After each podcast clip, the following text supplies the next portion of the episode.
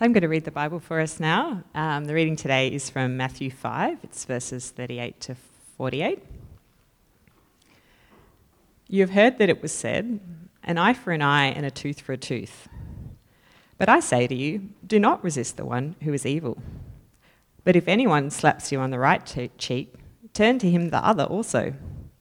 And if anyone would sue you and take your tunic, let him have your cloak as well. And if anyone forces you to go one mile, go with him two miles. Give to the one who begs from you, and do not refuse the one who would borrow from you. You've heard that it was said, You shall love your enemy and hate, love your neighbor and hate your enemy. But I say to you, love your enemies and pray for those who persecute you, so that you may be sons of your Father who is in heaven. For he makes the sun rise on the evil and on the good, and sends rain on the just and on the unjust. For if you love those who, who love you, what reward do you have? Do not even the tax collectors do the same? And if you greet only your brothers, what more are you doing than others?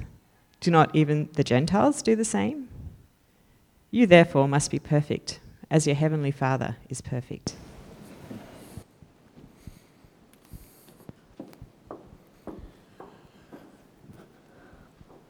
Well, good morning and welcome. I'm Jeremy. I'm the lead pastor here. Great to have you with us this morning, and especially if it's your first time in a church gathering at all. Um, but also, if it's just your first time with us, it's so good to have you uh, here as we move through the Sermon on the Mount. Our kids were really looking forward to this week, and I asked them yesterday what they're looking forward to the most, and they said burgers. And I, and I said, but, and also Jesus, right? And they're like, yeah, yeah, that's, that's great too. Yeah, we really want to learn about Jesus, but also just lunch. They're just, you know, they're kids. They're fixated on that sort of thing. But also, if you are, if this is your first week, don't feel shy about sticking around and enjoying lunch with us. We wanted to celebrate together for our first week. So we'd actually love to have you with us to do that. And it's going to be hopefully a really great day uh, to enjoy this new venue, to be a church community. Uh, but we are looking at, uh, at as, as Jacob said, one of Jesus' most famous teachings and if you've ever used phrases like eye for an eye, turn the other cheek, or go the extra mile, inadvertently you've been quoting this particular passage. And what we're going to dive into is what Jesus was actually saying about it. Because while his, his terms and his phrases have made it into our common language, often his meaning hasn't. And here he's going to be telling us pretty, something pretty radical about retaliation. I remember when I was in high school, I was probably about 17 and I was at home on a reasonably uneventful day, and there was a knock at the door. And I opened the door to see probably the biggest man I've ever seen. And he was just covered in tats. He had a ponytail, he had weightlifting pants. And my first thought was, what have I done? Who, who is it that I've offended? Is there someone I ripped off? What has actually happened here? And then he said, Jeremy, and it was in a tone, though, that was kind of familiar and friendly. And so I realized at that point that I probably wasn't about to be like shook down or something like that. But I also couldn't quite work out what was going on. And then as I looked at his face, it was like the facial recognition technology was sort of calculating the algorithms. And I realized this was my friend who I hadn't seen for a few years. And the reason I didn't recognize him was the last time I saw him, he was pretty much my build. He was a pretty lean teenager. And he'd gone away for a few years and come back absolutely huge. And so I said to him, I was like, man, you got huge. Have you been juicing? He's like, no, I haven't. I was like, no, you haven't. You clearly haven't. Whatever you say is completely the truth. That's fine. This looks very natural to me. I could be that big if I wanted to. Anyway, as we got to talking about why it was that he was back in town, it was an interesting reason to have made his way back to Sydney. So in high school, he was actually he was a top dog. He was a reasonably he was a pretty popular kid and all this sort of thing. So he wasn't a like a it wasn't the story of like a loser kid come back to avenge his debts. But there were certain moments that obviously for him had stood out as a matter of humiliation that needed to be dealt with. And he'd come back and he was telling me there was, a, there was one of his friends who had borrowed 50 bucks. He'd asked for it back and he never gave it back. And he came back to ask him for like five times the amount. And he was coming back and doing all of these things, almost like settling accounts. And it was, it was kind of shocking to me because I knew him to be like a pretty tough kid. And he was a kid that I'd kind of looked up to, and he was a popular kid. So it had surprised me that there were these moments that obviously anyone around him hadn't noticed, but he had felt like a deep humiliation that actually needed to be avenged and set right. And it's crazy, isn't it? How much the desire for retaliation can grip us. I mean, most of us can probably relate in some way, can't you? You can think of a time where someone made you feel small, either physically or in a boardroom or at work or in the school context, someone who humiliated you, and you rehearsed in your mind getting your vengeance, either standing them down in front of everyone or actually some kind of violent kind of retribution. Most people, not me, I'm, I'm sure you know people here, but I've never thought those kind of things, right? But most of us, we can relate to that feeling when something injustice happened to us, the sense that there is this outstanding debt that needs to be settled. It needs to be made right. And retaliation intuitively feels like the best way to make things right again, doesn't it? Someone has done me wrong, so I'm going to do something to them either equal or even worse, and then there's going to be balance restored. But the truth was, even for my friend, even after having come through and settled all of his accounts, he still felt very much not at ease in his soul. And for most of us, if you've actually managed to get your vengeance, that really the satisfaction lasts a moment and then it fades. Because the truth is, while, while retaliation feels like the intuitive way to respond to an injustice that's been done to us, somehow it doesn't work. And Jesus here is going to address how it is that retaliation can so easily escalate and why it is that it doesn't work. He's going to say instead that love, not retaliation, is what will bring restoration. That love and not retaliation is what will bring restoration. And this isn't just mealy mouth talk from a guy who wasn't willing to take a punch. Jesus stood on his own words. In fact, soldiers in his presence were intimidated by him. And yet, he was willing to take a punch for the good of others. And so, as we sit under Jesus' words this morning, may we hear them afresh. If you are here for the first time, that won't be hard to hear them afresh. And so, my prayer will be that you understand Jesus' real meaning behind what he says. But if you're here and a follower of Jesus, may this not just be another run through of a passage that you're familiar with, but may it strike you anew that you might desire to live this out in your own life. I'm going to pray that we behold God in His Word this morning. Father, we ask that we would treat your Word, Holy Scripture, as your very Word to us. That we would know that you speak through your Word that you teach us who you are and what it means to live for you. And we know that none of us have the power to live for you on our own, so we just pray that you would strengthen us for this. And Father, may you do this for the glory of your name. Amen. Well, Jacob uh, mentioned before that we're in chapter 5, uh, and Veronica read it out for us before as well. And if you're not familiar with the Gospel of Matthew, it's the story of Jesus, everything from his birth right to his death and his resurrection and his very last teachings. And we're in a particularly famous section called the Sermon on the Mount, a section that has made its way into popular culture, phrases that you may be familiar with, even if you had no church background growing up. And this section here, Jesus is moving through a bunch of teachings that are really impacting the people around him. He's often picking up on teachings from the Bible that they had, which we would call now the Old Testament. And he's saying to them things like, You have heard it said, and he'll quote the Old Testament, and then he'll apply it to their life right now. And this is one of those sections. Here in Matthew 5:38, he's going to quote to them something from scripture, but he's going to explain to them how it is that they are not living out the meaning of God's word and what it's going to look like to be his followers and to truly live out God's word. And so look what he says here in Matthew 5:38 to 42. Jesus says, "You've heard it you've heard that it was said, an eye for an eye and a tooth for a tooth." But I say to you, do not resist the one who is evil.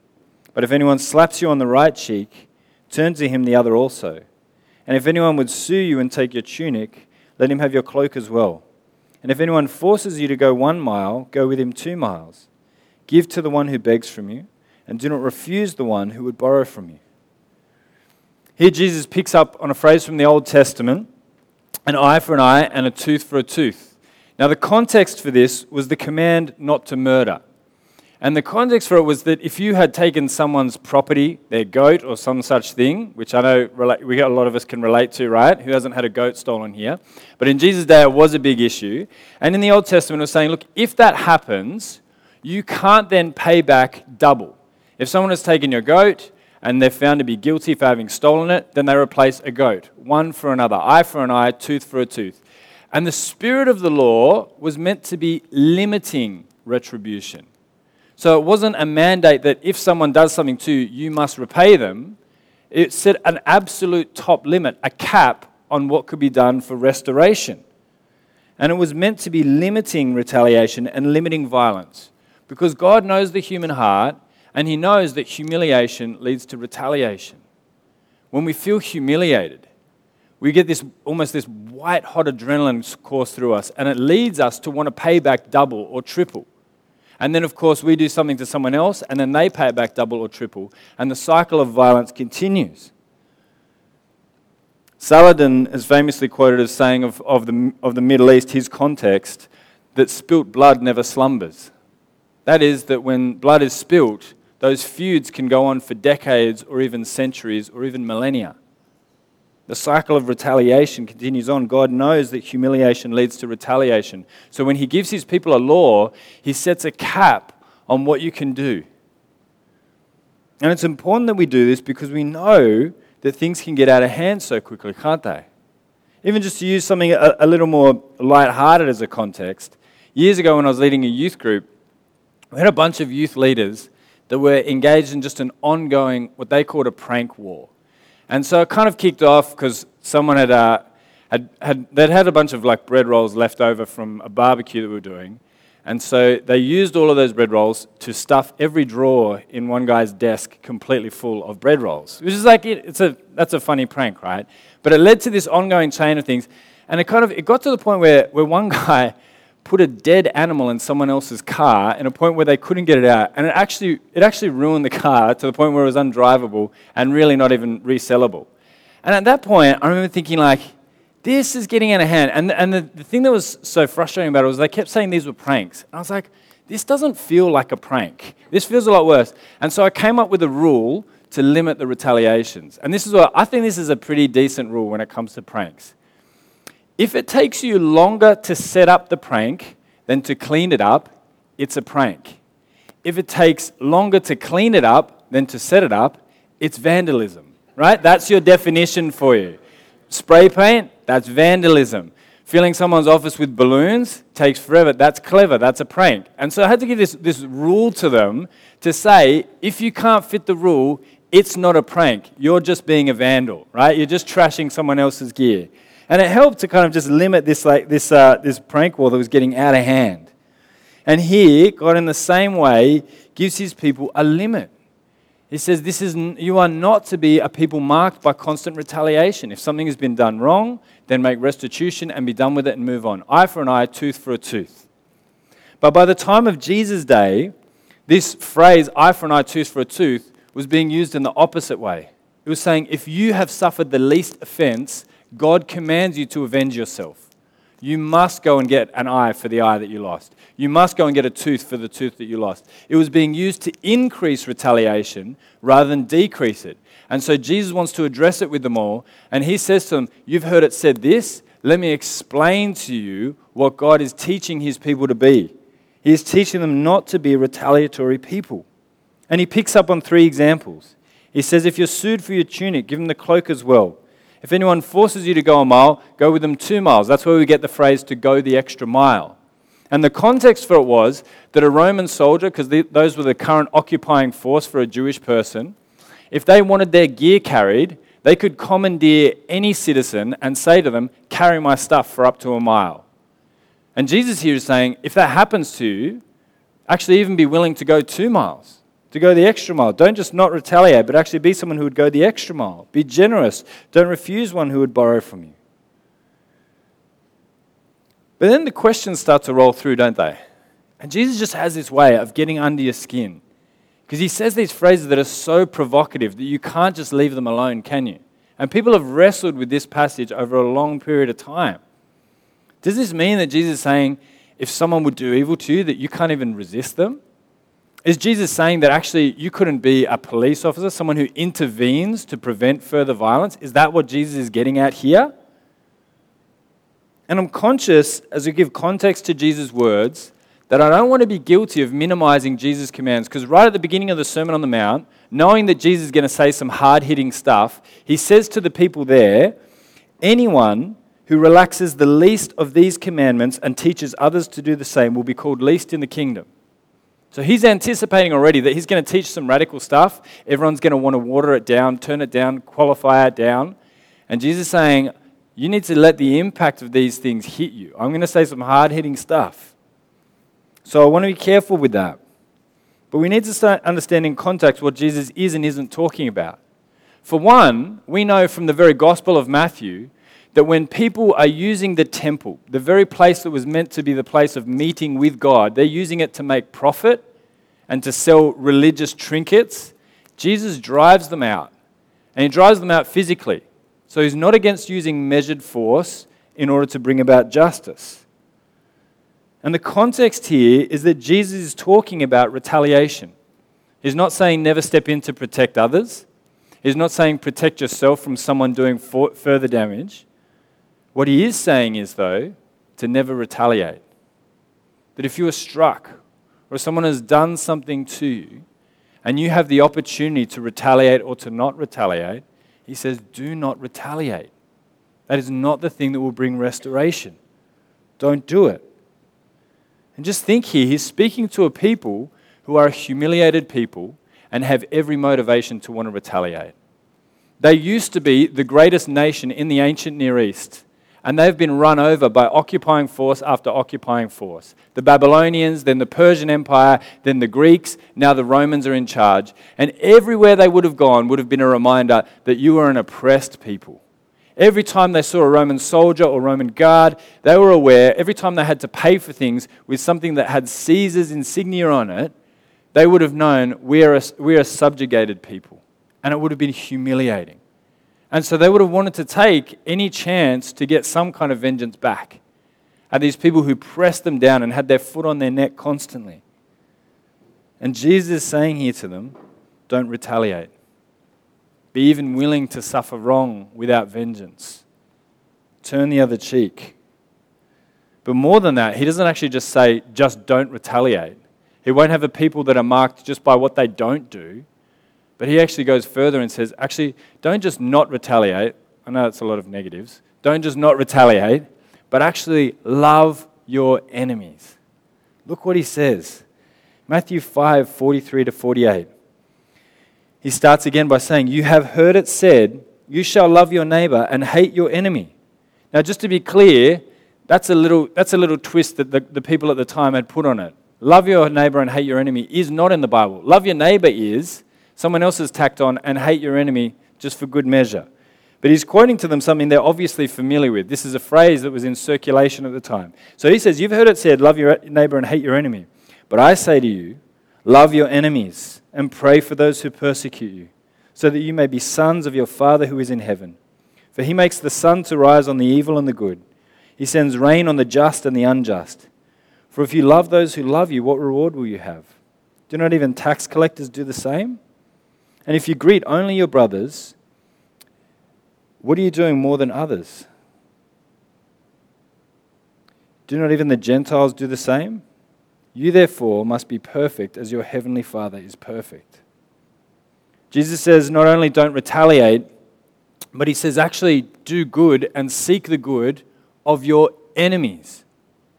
And that really includes anyone that you don't get along with. From someone from whom you've actually suffered wrong, right through to something you just don't like. You just don't vibe with them. Anyone that would, that's in that range of person would classify as an enemy here. And Jesus says, you are to love them and to seek their good. And you're thinking, look, I get that. All right, pray for your enemies. I will. I will. I will pray that God will rain down fire on them and that they will have terrible lives. I will definitely. I will bring the storehouses of heaven upon them for that end. But Jesus is actually saying, and when he says pray for your enemies with love, it is for their good. Not that they may be able to continue to do wickedness if that's what's happening, but that they might find repentance, that they might change, that they might be renewed, that God might have mercy on them.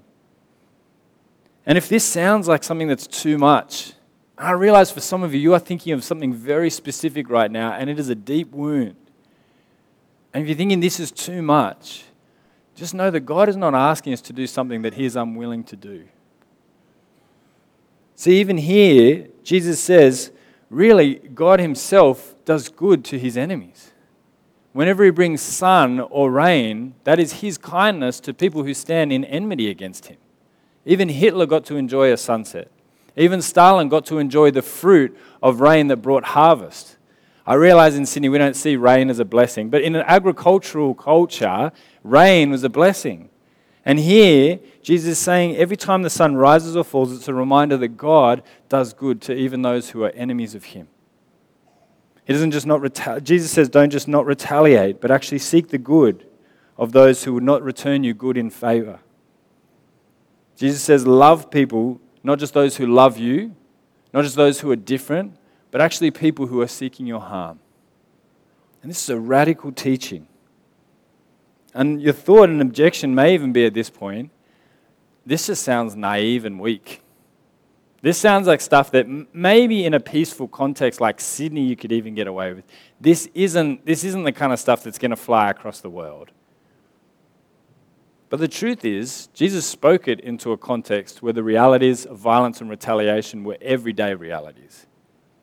So he started it in a context where actually his first followers were oppressed or even killed for following him for the first 300 years of Christianity.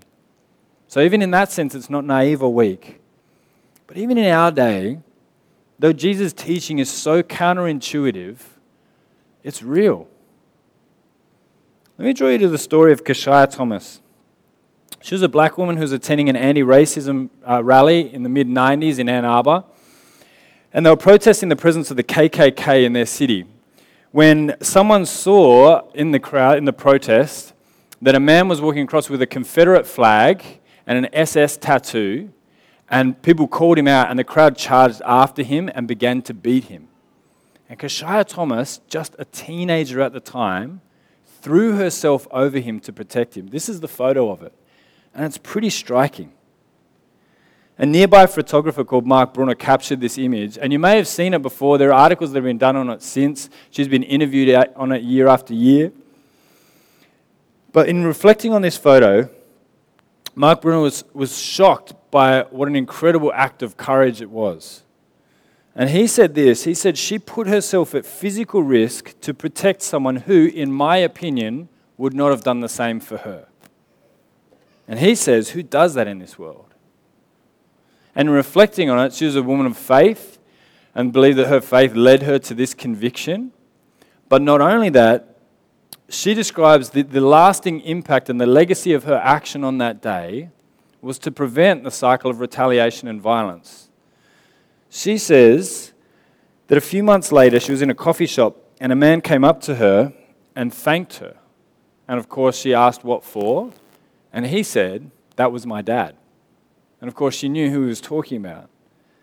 And her reflection on this was that she, that action had prevented further violence. She said, For the most part, people who hurt, they come from hurt. And let's say they had killed him or hurt him really bad. How does the son feel? Does he carry on the violence? Her act of self sacrifice for someone who, in every way, it was fair to regard as her enemy prevented potentially the next generation in his family of doing exactly the same. Jesus' truth, though it's hard hitting and radical, is right. Retaliation just leads to retaliation, just leads to retaliation. Whether that's in small workplace issues or when it comes to violence or war or tribal warfare, Jesus is right. The only thing that breaks the cycle of retaliation and constant retribution is love. But more than that, Jesus isn't willing to just talk about these things. He's not someone who just talk the talk but doesn't walk the walk. He's, speaking, he's standing there speaking as one who knows full well at that point that he is about to lay his life down for his enemies. See, the truth at the heart of this passage is the gospel message the fact that we actually, in sin, were enemies of God. And God didn't stand there in sheer judgment, but actually sent Jesus to die on our behalf to take the penalty for our sin so that we might be reconciled to God. To break the cycle of enmity, he didn't wait till we had turned to him, but in fact, while we were still enemies, Christ died for us. He didn't just talk about this stuff, he was willing to suffer for it. When he was being arrested by guards that ultimately, as the Son of God, he had power over, when one of his friends, Peter, struck one of the guards and cut off his ear, Jesus told him to put away his sword and he healed the soldier, his enemy, who was there to do him harm in front of everyone. And it was just a prelude to what he was about to do next, which was to go to the cross, to be nailed there, to bleed out and die for the very people who were cursing him, humiliating him, and calling insults out at him.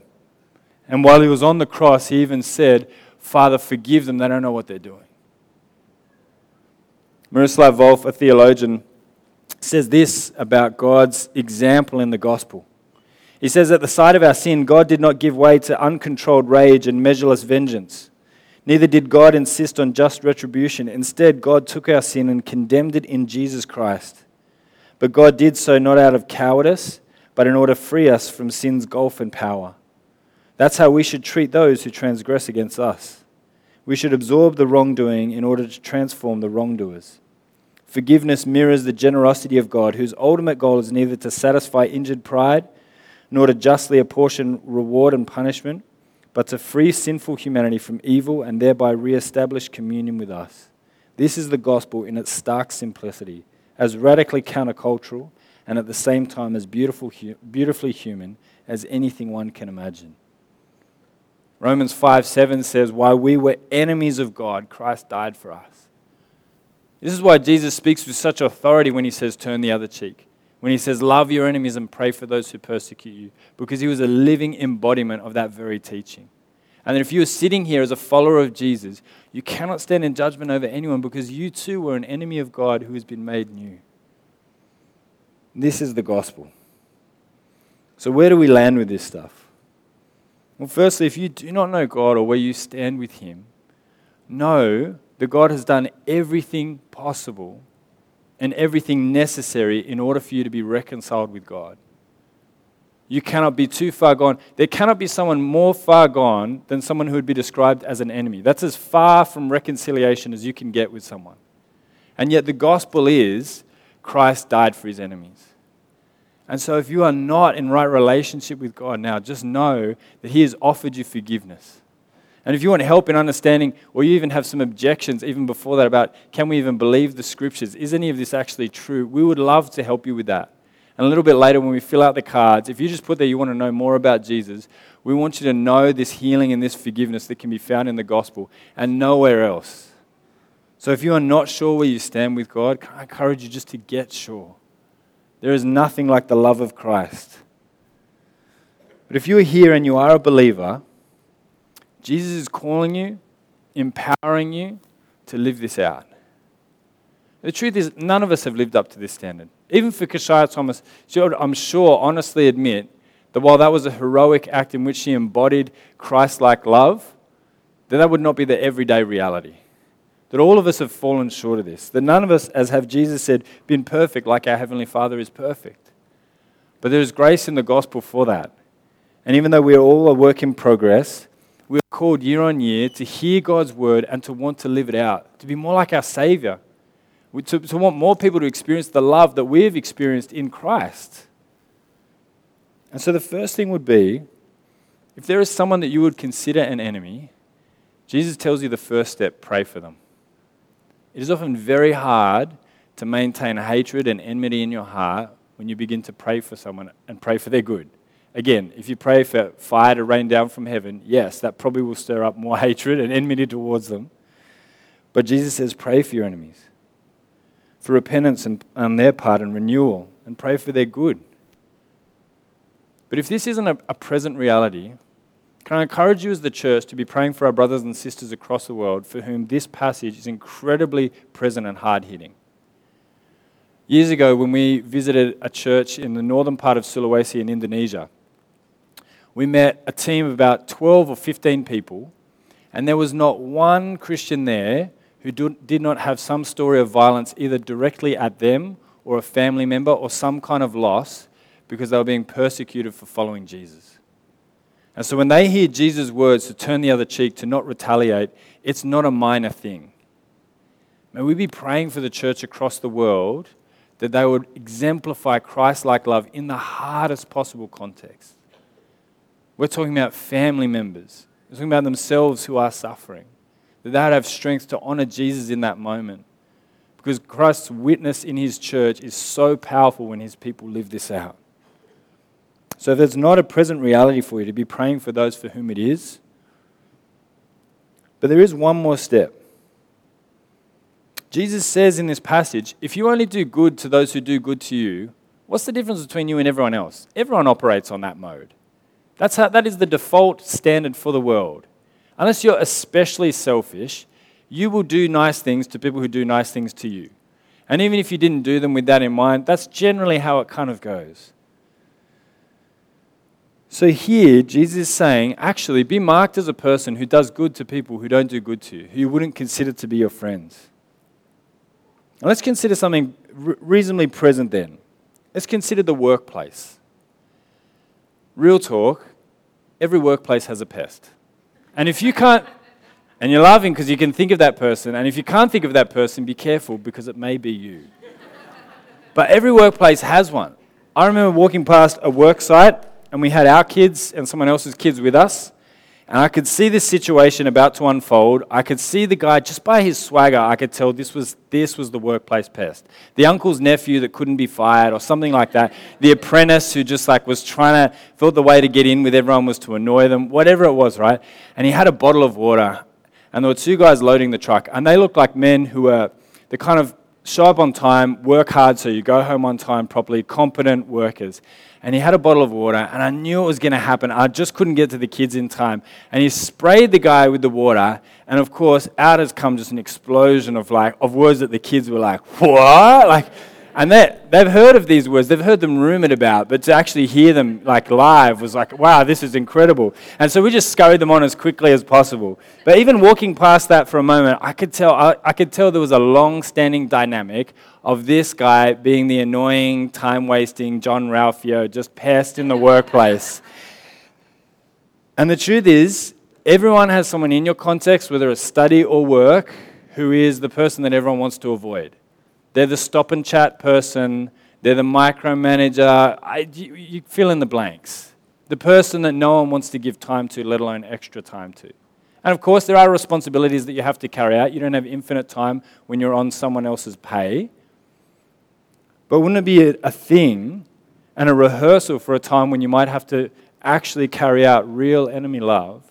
To be the kind of person who's looking out for those who are neglected in your context and to do good to them and to seek their good to not just be a person who does good to those who do good to you, to not just be a person who does good to those who can do good to you because they can promote you, to not be a person who's known for being really peer to peer with someone, but once you get a promotion, you leave everyone behind in your wake, but actually being a person who is marked by doing good to those who have no possible way to pay you back. And actually, the kind of people who, even doing good to them or associating with them, might drop your status in your context. To be kind to the people that others ignore. To be kind to the hired staff, the temps, the cleaners. To be someone who is known as doing good to those who have no opportunity even to do good to you because Christ did good to you when you had no opportunity to do good to him or repay it. That's the gospel in a nutshell. May we be a people who are marked by a love for those who do not or cannot or will not love us back as individuals, as a church, may we be a people who are willing to suffer wrong in order to love that Christ might be magnified in his church. Let's pray that we be those kind of people.